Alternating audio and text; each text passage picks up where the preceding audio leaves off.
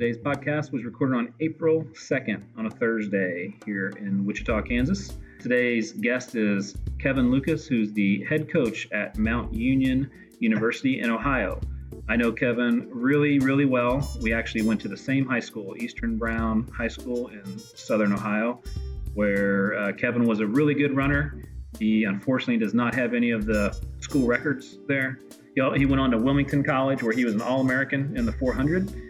He started his coaching career at Wilmington as an assistant coach and then moved on to Heidelberg University in the OAC, which is the Division three conference that uh, dominates most of Ohio. He had seven years at Heidelberg, where he became a head coach there eventually. And then he had one year at Salisbury uh, College in Maryland before joining Mount Union in the fall of 2009.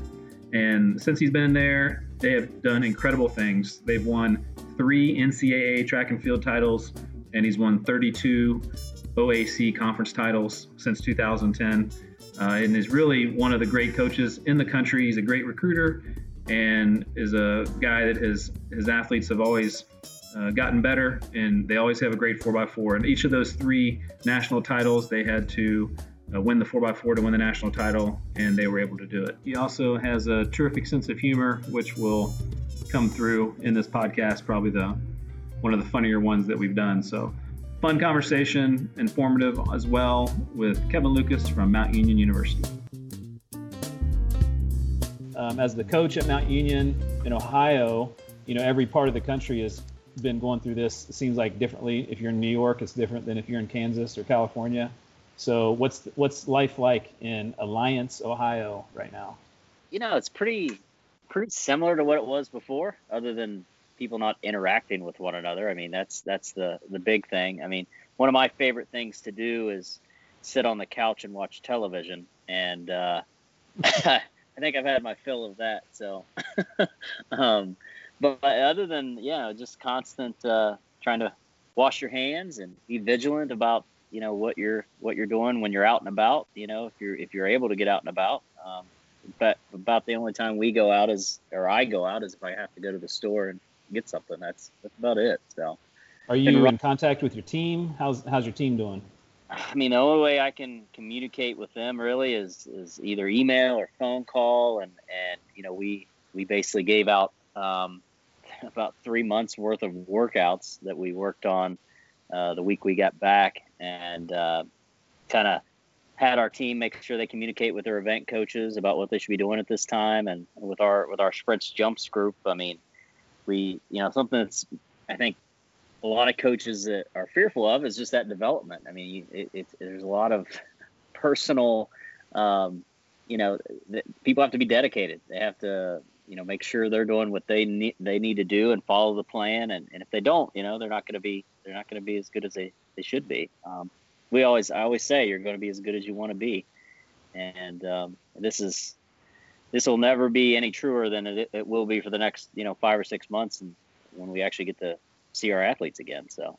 So are you um, how are you motivating your team? Are you are you in contact with them regularly? Are you just saying hey the survival of the fittest kind of a thing? We'll see how you look like when you come back next year or what, what's the yeah. you know you got you got a huge team i know like you have a big roster yeah you know, stressing, uh, I think just stressing like, hey, you know, you, you got to get out there. You've got to be doing what you're supposed to do.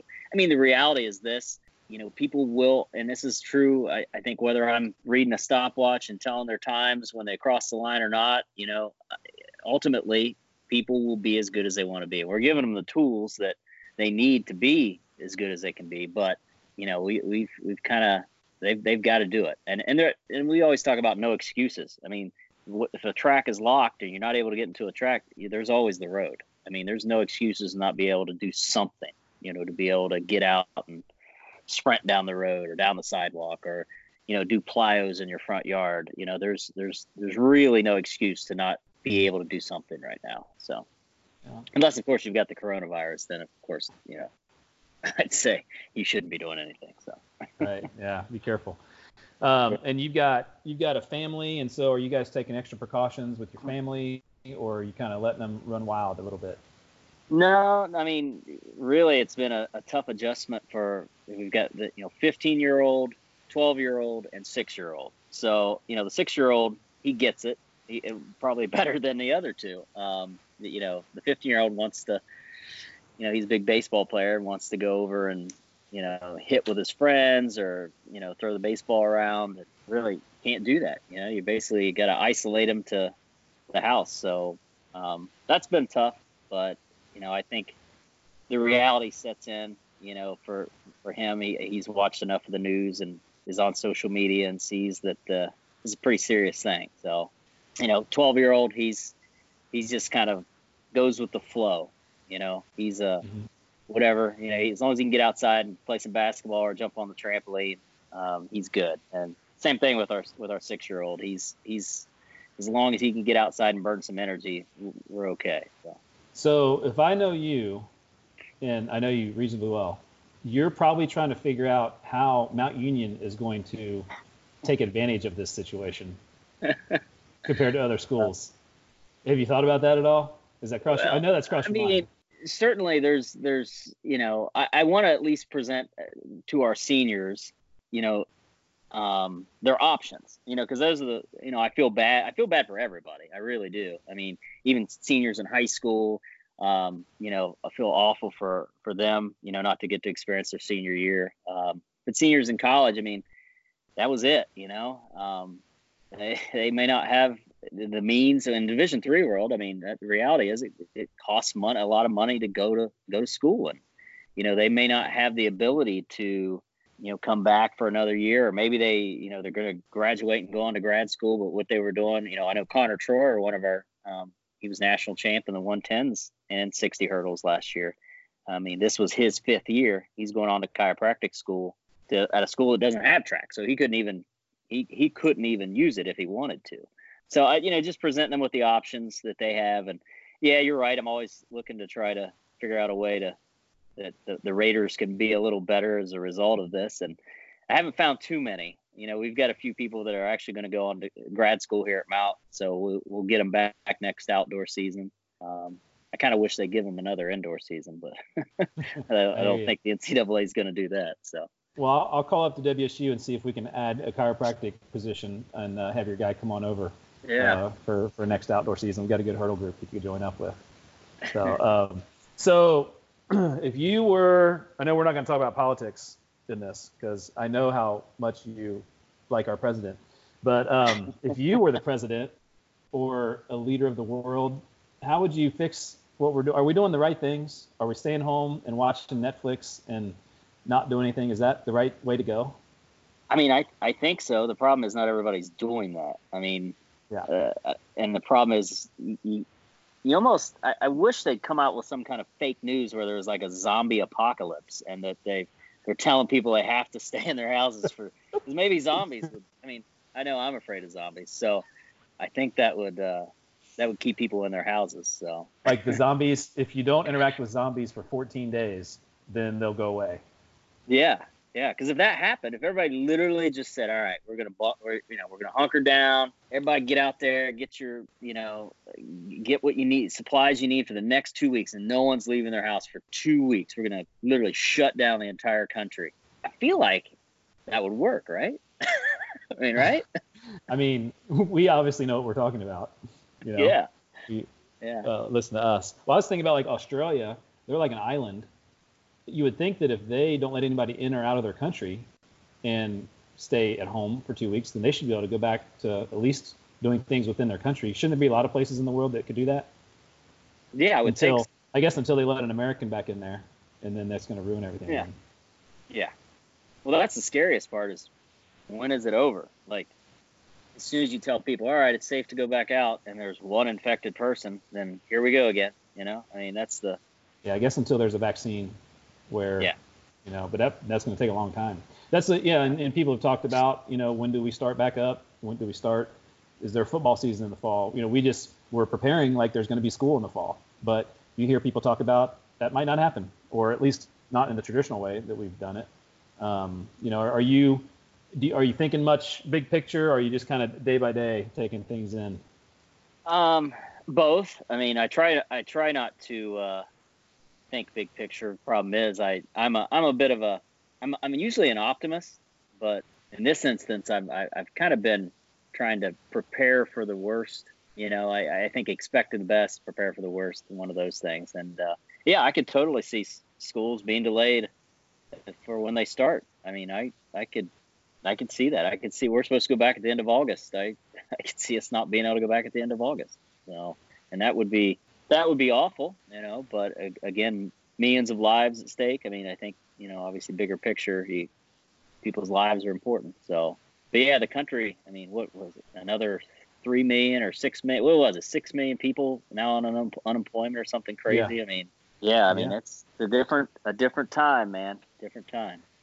So speaking of a different time, uh, we went to the same high school in Southern Ohio, Eastern Brown High School, and I grew up at a time that when there was no track at Eastern Brown, we ran around a field, and you, I believe there was a bit of a track built while you were there, but do you know do you talk much about do you keep in touch with people back keep in touch with people from back home very much and and how things are going back in southern ohio?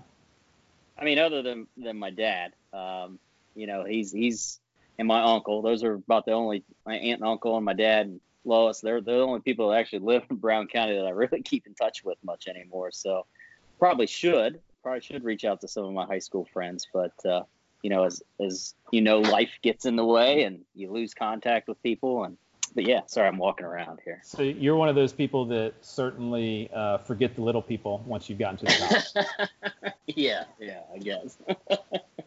I would Just say kidding. that. uh, I always always message with one of our old coach, Rob Buchler. Uh, he he is active on Facebook.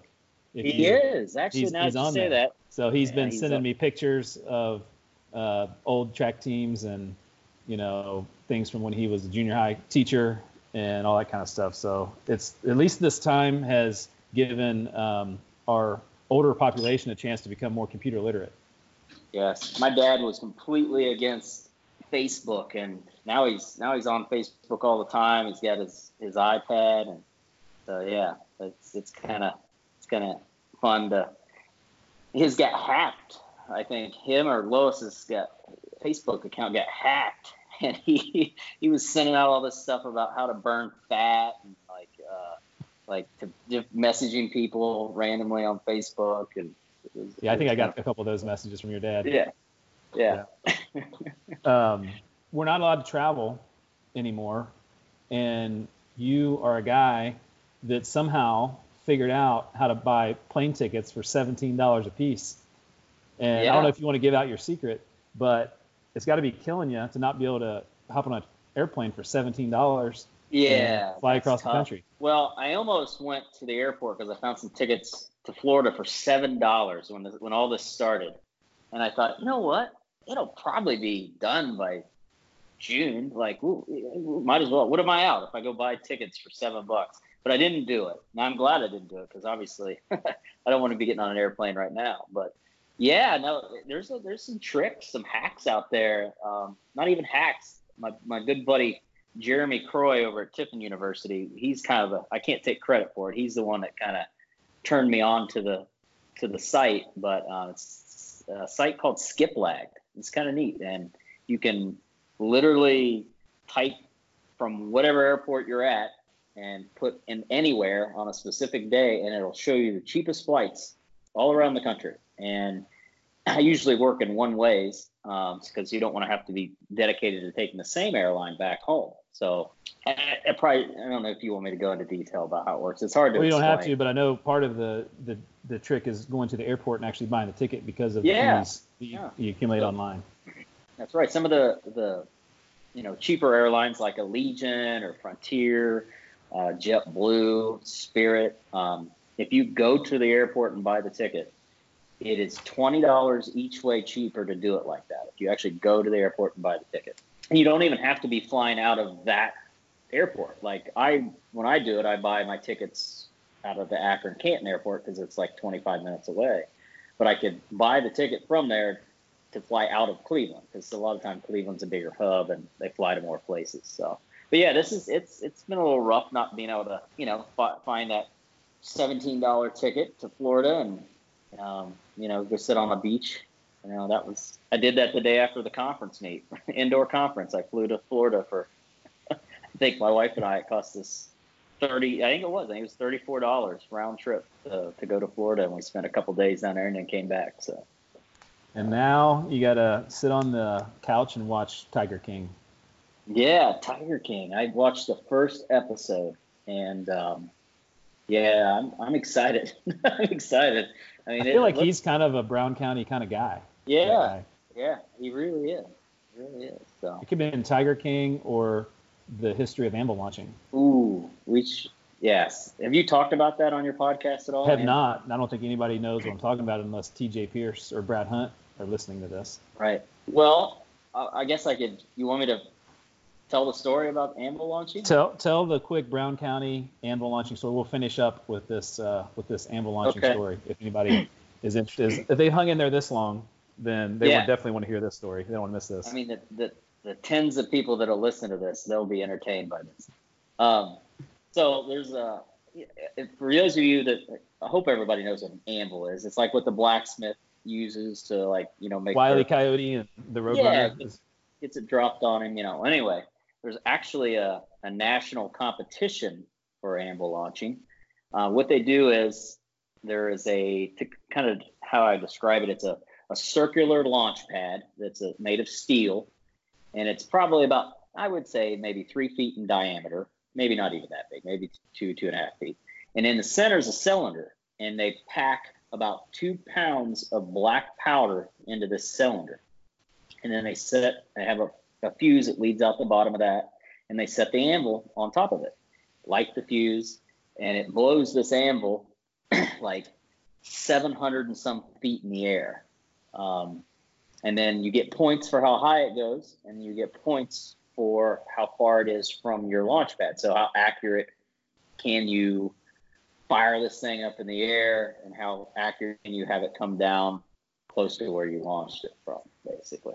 And um, yeah, there's a national competition. Well, there's a guy in our in our county, in Brown County, Ohio, that was the national champ uh, that did this, and he used to. I, I, think for my college graduation party, my parents uh, had him come over and, and launch the anvil into the air. And uh, I know it sounds like the stupidest thing in the world, but it is honestly one of the coolest things. how, how, high did he, how, how high did the anvil launch go? I think it went 700 and uh, 700 and some feet. I, I don't know exactly. I, I think there's a, a, video cassette tape around somewhere with that the footage from that. I, I, think was it TJ and Brad and you all came down. I think. Yeah, to, uh, I was there. Yeah, that could definitely be a, a Netflix series for sure. Yeah, yeah, no doubt, no doubt. So I wanted to try to do it myself, but probably not a good idea for me to handle. Might be two pounds. Might be something to do now. I mean, you could go ahead and start doing it now. You can do it within your property there. Some yeah, launch. I don't think that'd be a good idea. no, not a not a good event for the kids. No, but uh, no. maybe at maybe at next year's KT Woodman will start out the meet with an anvil launch instead of yeah. the national anthem or something like that. Yeah. So, um, all right. Sing, well, I had, to okay. sing, I had to sing the national anthem this year, man. Well, tell me about that. How'd that go? so we had an indoor meet, and I had it pulled up on my phone. I had plugged in and it wouldn't play. I couldn't get it to play on the speaker, and I had the mic in my hand, so I just started singing it. And I was good for about the first ten seconds, and then all those videos of people forgetting the words started rolling through my head. but but it went okay. It went okay. Who sang it better, you or Carl Lewis? Oh, I definitely was better than Carl. Definitely. Well, like so, do you did you ever hear the time where Cole Davis had to uh, do the national anthem at the Friends soccer no. game? So Cole, no. who's the Friends track coach, he was responsible for taking making sure the flag was up the flagpole before the game for the national anthem, and they play it from the press box, and he forgot to do it, and he is running down as they're getting ready to do the national anthem. He's running down to the flagpole to put the flag on the whatever to take it up the pole and he couldn't get it attached. And so the national anthem starts playing, and he's down on the end of the field, and he just holds up the flag with two hands straight above his head for the duration of the national anthem. Everybody went crazy. All the people at the Friends soccer game went crazy. Big crowd. That's hilarious. All right, man. Well, thanks for joining us. Um, good luck whenever you get started. I know that uh, Mount Union is always one of the top teams in the country, and I'm sure that you guys will recover from this and and be another team challenging no matter what the situation is. So good luck in in 2020, 2021, and I'm sure we'll see you around before too long. Likewise. Thanks. See you later, dude.